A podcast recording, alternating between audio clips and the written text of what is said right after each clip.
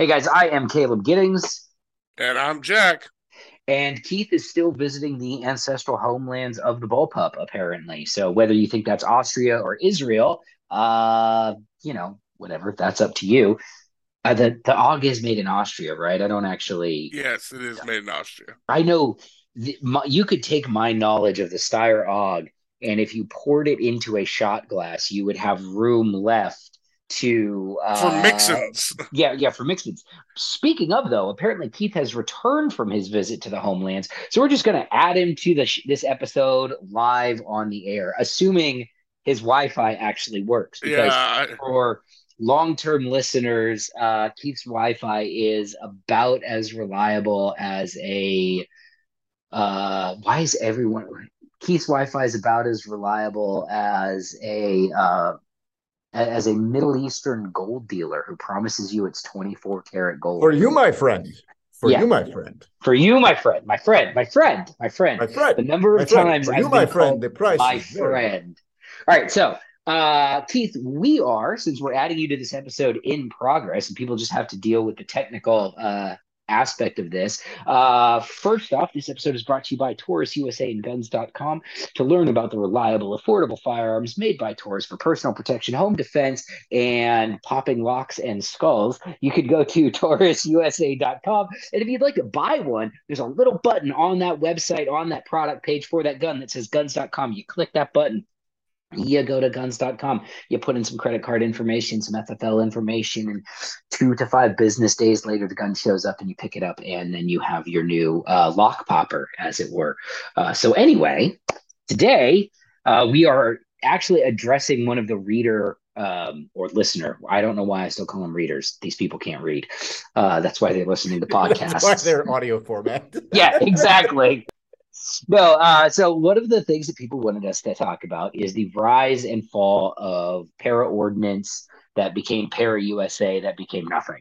And it's actually a brand that I have uh, a, a lot of familiarity with. One of my very first industry events was co-hosted by Para USA at the time, Crimson Trace, uh, Blackwater, as in like scary Blackwater, and not the Pirates of Darkwater, which was a thing I used to get confused. Uh, great show, by the way, underrated banger of a show.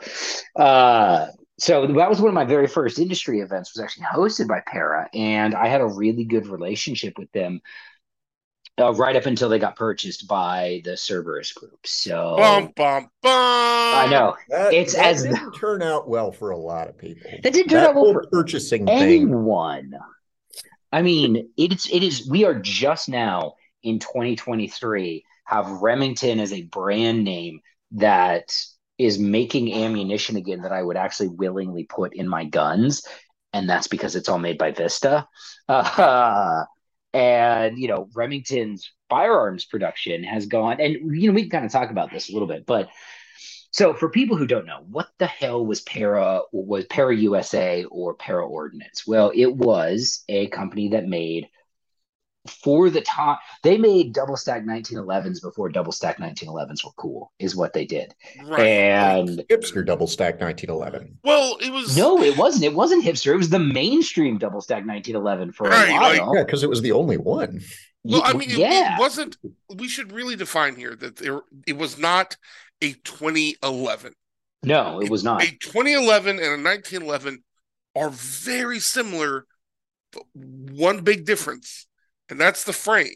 Mm-hmm. The frame on a 2011 is a two part frame. You have the what I probably the dust cover unit, and then you have the grip unit. Those come together. Um, and the look, I used to see guys that would have like two to three different grip modules for their 2011 depending on what they were shooting. This is not it's not as done as much anymore, but the para ordnance guns were double stack 1911s using OEM magazines. Yeah.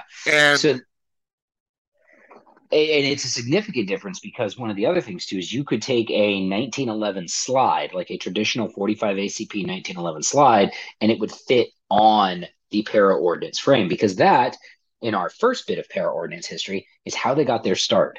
They did not initially make guns. I mean, well, they made firearms in the eyes of the ATF, right? But the original, but not a complete functional firearm that yeah. you purchase from a store. The original Para Ord product was a double stack 45 ACP frame that they would sell to gunsmiths and you know uh, that they would sell to gunsmiths that they would sell to agencies there's a very famous federal law enforcement agency uh, that you know rescues hostages that had a ton of these frames and built double stack 45 ACP would you, 1911. Would you say this was a team? A team yeah, yeah. rescued hostages? A, a, team that rescues hostages. And that was like, that was, and, you know, people started being like, whoa, you know, because a the original frame would hold 14 rounds of 45 ACP. And when tuned by a professional 1911 Ninja gunsmith would work. And that's that's the thing is tuned by a professional 1911 Ninja gunsmith. So you have to have to get these frames and really to get any 1911 to work at the agency level, you have to have a full-time gunsmith and a bunch of spare parts and a large budget and a bunch of other fun things so that was kind of the the origin story for Para. They started making their own guns. They started making full guns. The first gun was the 1445, which was unsurprisingly a double stack 45 ACP that held 14 rounds. And for a lot of people, and they were for a lot of people that's they were originally also made in Canada. The frames were made in Canada, imported oh, to to uh, North Carolina, which is where they were then sold out to everybody else. Uh, eventually, it was around, uh, I want to say, oh, uh, yeah. So here's a here's a, a clue on who they were selling a lot of frames and stuff to, because their first U.S. headquarters was set up in Pineville, North Carolina. Hmm. Mm, guys, if geography, guys, if you don't know what's around Pineville, Google is your friend. All right, I can't even help you. So there, they started like going hard into the U.S. market around like in the U.S. consumer market around 2008 2009 which is when i got into the brand at a media event first media event i ever went to. No not the first one of the first uh, media events i ever went to. And at that time was also when they were really going hard in the paint with their lda system which i think what at the time i thought the lda system was stupid. Now this version of me thinks that the LDA system was ahead of its time. Like they basically put a lightweight revolver esque trigger that was a not fully tensioned uh, striker into a double stack 1911 frame. And I'm like, that was actually really, really ahead of its time. And they just didn't realize they were making the gun that a bunch of gun nerds would want in 2023. And obviously, that gun will never exist. Sad face. So, but Jack, you actually had a Para. So tell us about your experience with. Para. So I had a, I had kind of a, my Para was different. Um, it was special. If you guys are familiar, there were um the 187th Infantry Reg- Regiment of the 104th Airborne, the Rakkasans, did a unit pistol from Para 11 uh, from Para Ordnance. Mm-hmm. Uh, it was a high cap 45 in tan with black grip, black controls, and all the little all the little bits were black. And it had Rakkasans down the side. And I had one of these walk into my life. Um, a guy had deployed, come back, bought the unit handgun, and then years later just decided he it. So I ended up picking it up and for a while had one. I shot it. I was was generally happy with the gun. Um, I do remember it not enjoying hollow points, and uh, yeah, there there was a there was a long era in the late two thousands to early twenty tens where there were just there were still handguns that you had to accept wouldn't run JHP. Right. Which is a crazy thought in 2023, right? Like, oh, my gun just doesn't feed common, reliable defensive ammo. What madness is this? Well, I'll say that at the time, I I have I've had like this weird full circle movement in my brain where at the time I was like, well, it's 45, so I don't really need they all fall to jack- hardball. Jacketed hollow point. And then later in my life, I was like, well, you really should get defensive ammunition for your defensive firearm. And if you can't use defensive ammunition, you should seek out something that should. Uh, this was my Glock phase when that was just basically all I ran. And now I'm like, should you use defensive ammunition? Yeah. But plenty of dudes aren't getting up from ball. Like, uh, do your part. it's your better part. than an empty gun by right. a long, long way. Do your part, and you're gonna be okay. But you should try for the best, which is why my 2011 absolutely loves hollow points. It it runs like a charm. It I I have a 2019, which is a different variation from one particular manufacturer. Um,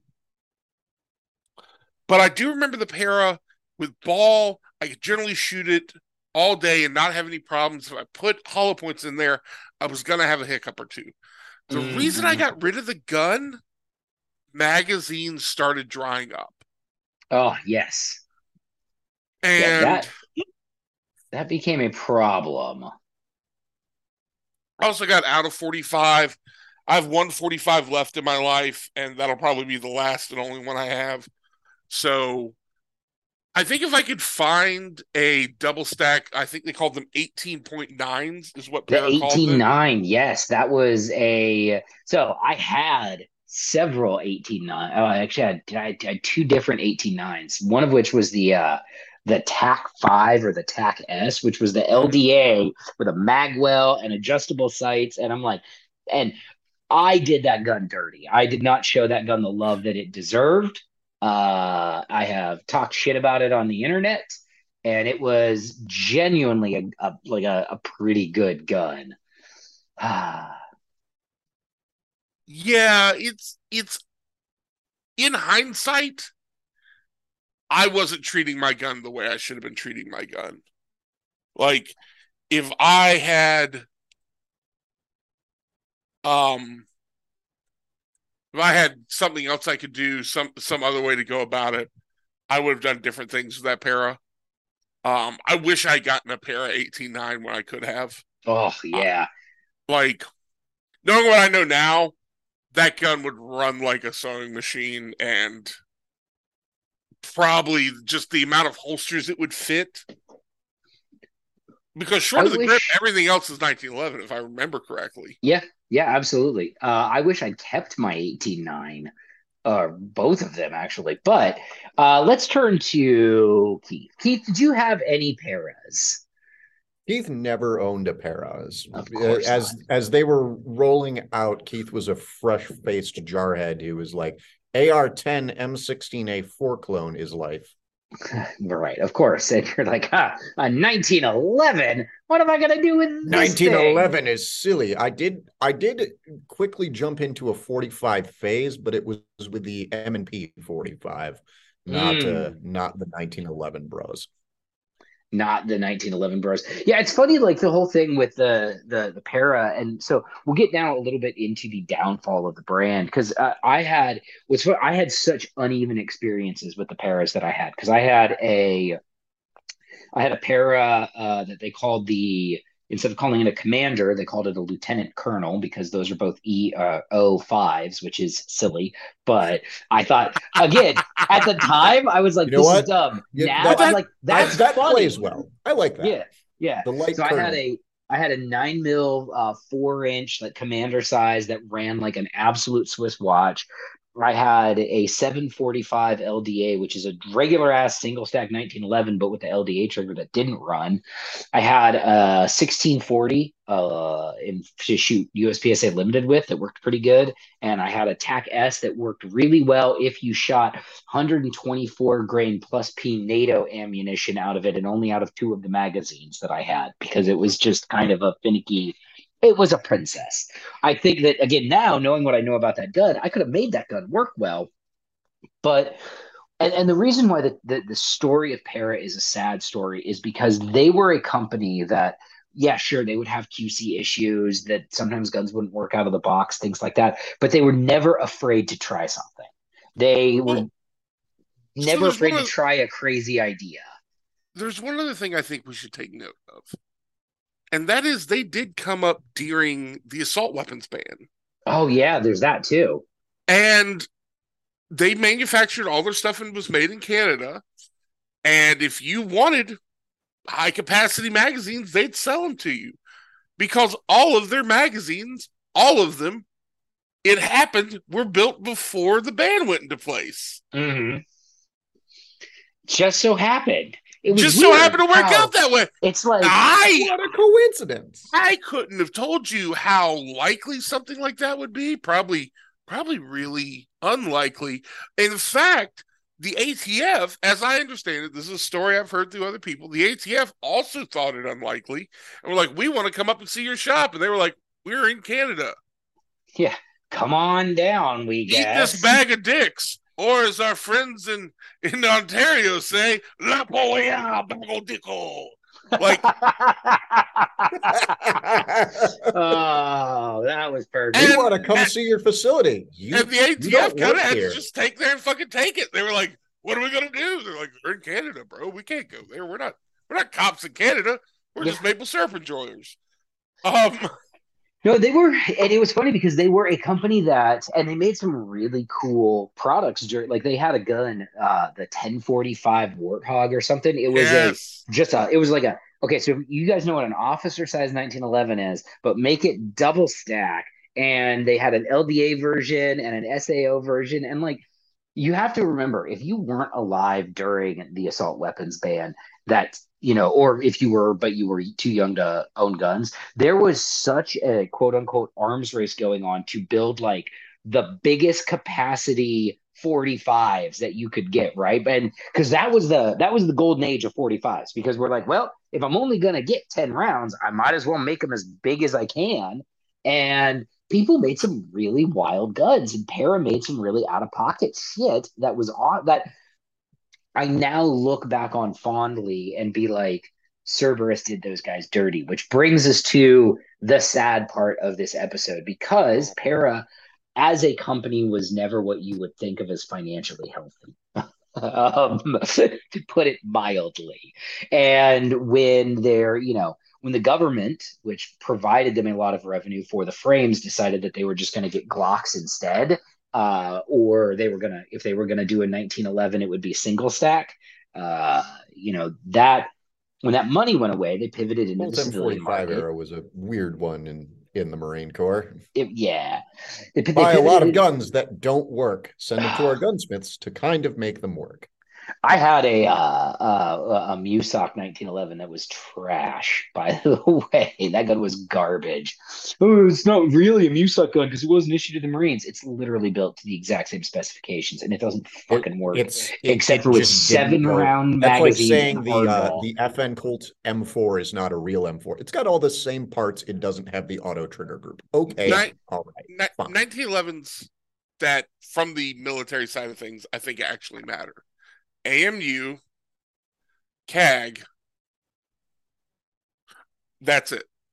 Uh, frig, AMU's bar- barely even using 1911s. Now they're using because of the way. Here's a fun side note: because of the way the service pistol rules are written, the AMU can now use any SIG P320 because the actual gun is the serialized trigger part. Is the fire so control unit. Put them so in. Can, hyper accurate chassis. they could just do whatever the hell they want. So, because I was just at a match with AMU dudes and they were running their service pistol pistols, and they're like SIG P320 X Factor, you know, limited edition guns. I'm like, service pistol, my left ball. But anyway. That's, it's in somebody's service book. That serial number exists. Now we know why they did it. It was strictly for the AMU. Yeah, of course, because it's like they needed technological help to keep beating everybody's ass. Um, so what happened though was they were uh, they were acquired by uh, Cerberus, and if you don't know what Cerberus was, was it was a bunch of scum sucking venture capitalists who had the idea that they were going to bring all of these firearms related brands together under one roof and then they were going to you know apply smart business practices and make unprofitable brands profitable and there's going to be knowledge sharing and design sharing and resource sharing between everything. And all sounds I, like a great idea. On paper yeah. And the brands that have survived that are none um in any meaningful way none of the brands have survived that. And part of they're, that they're all they're all owned by other companies now. It's, yeah they, part of that was due to political fallout after sandy hook. Uh, part of that was due to probably not the best financial management from people who are supposed to be the good big brains in the room. And what you saw for a brief period was para and you know talking about the downfall here of para and focusing specifically on that was all of a sudden para the number of guns para was making dropped. And then you saw remington 1911 start to get added to remington's lineup. And you knew that's where those para guns were is they were Remington, they were becoming the Remington 1911s, and they were terrible. And they were terrible because they weren't investing any like any QC processes that para had before that just went right out the window in the name of volume. Because those Remington that, 19 that can be said of most of the brands too. Like you yeah. saw Remington as a whole take a dive 700s and 870s guns that they had made for decades started shitting the bed right remember when that that really awful period when you would not recommend a new production 870 to, to a friend as a home defense gun you'd be like uh can you find a used one you can yeah. okay you're like about... did you did you buy that new Ugh. yeah that was a that was a bad that was a really bad time. But you know, and with Para for me, it's it's disappointing because I liked the brand. I knew people who worked there, and it's more disappointing now to me than it was in 20 you know 2013 or whenever it was that Para officially made its last gun. And it's because like many things, the youthful version of me didn't appreciate what I had at the time the fact that there was this brand out there that again was willing to do wild shit throw the spaghetti at the wall, see if it sticks, see if people want to buy these guns. And now I'm like, you know, we did not appreciate Para when we had them. And we, at, uh, at, least for me, I'm sorry about that. You know, I talked shit about some of the guns, rightfully so in some cases, but it's it's one of those where it was a brand that was they were willing to actually think outside the box, not like pay lip service to it and then make the, you know, a striker fired nine mil, but like actually be like, well, what's something that nobody's actually ever done? Oh, put a double action trigger in a 1911. Let's, that's us. We're gonna, we're gonna be those guys. Did it work? Yeah. But yeah, so that's kind of it for this episode. It's a short one. You guys wanted to know what happened to Para, and we are, uh, for the record, working on a longer episode that goes into like a does a deep dive on the whole Cerberus thing because for us that was something we all experienced. For a lot of the guys that are listening to the show, that's ancient history, which is disrespectful, but it is. Um, that, but yeah, it's something a defining moment in modern gun cultural, especially mm-hmm. on the political side of things. Well, think about the how, how business gets run now everywhere was influenced by what happened there. I mean, we, do we even have, does AAC still exist? Uh, yeah, they're owned by PSA. Yeah, right, exactly. Oh, by PSA, by Palmetto State. Palmetto which, State Armory owns, owns Right, the real, hold on, the gone. real heroes of the gun industry. Palmetto no State, yeah. Palmetto, Palmetto State. State. Uh, so they're, they're the quiet giant, and their ammo is, you know what, doing all right. I live in the Palmetto State in South Carolina, and I get their ads during the morning news, and they're basically like, "We're Palmetto State Armory, and you know what we do? We make fuck guns for Americans. You like that? Yeah, that's right. I fucking told you. How you like that?" And I'm like, "Okay, Palmetto State. Yes, okay. God, I think I think we should go to the Palmetto State Armory and get a tour." That would be awesome. Uh, I went to their media event last year, the Gathering that they have, which is not far from me. It was a hoot. Uh, you know, bunch of different manufacturers there, lots of brands, just a great time. So shout out to Palmetto State Armory for being the secret good guys that no one that people don't necessarily realize are the good guys, but they're definitely the good guys.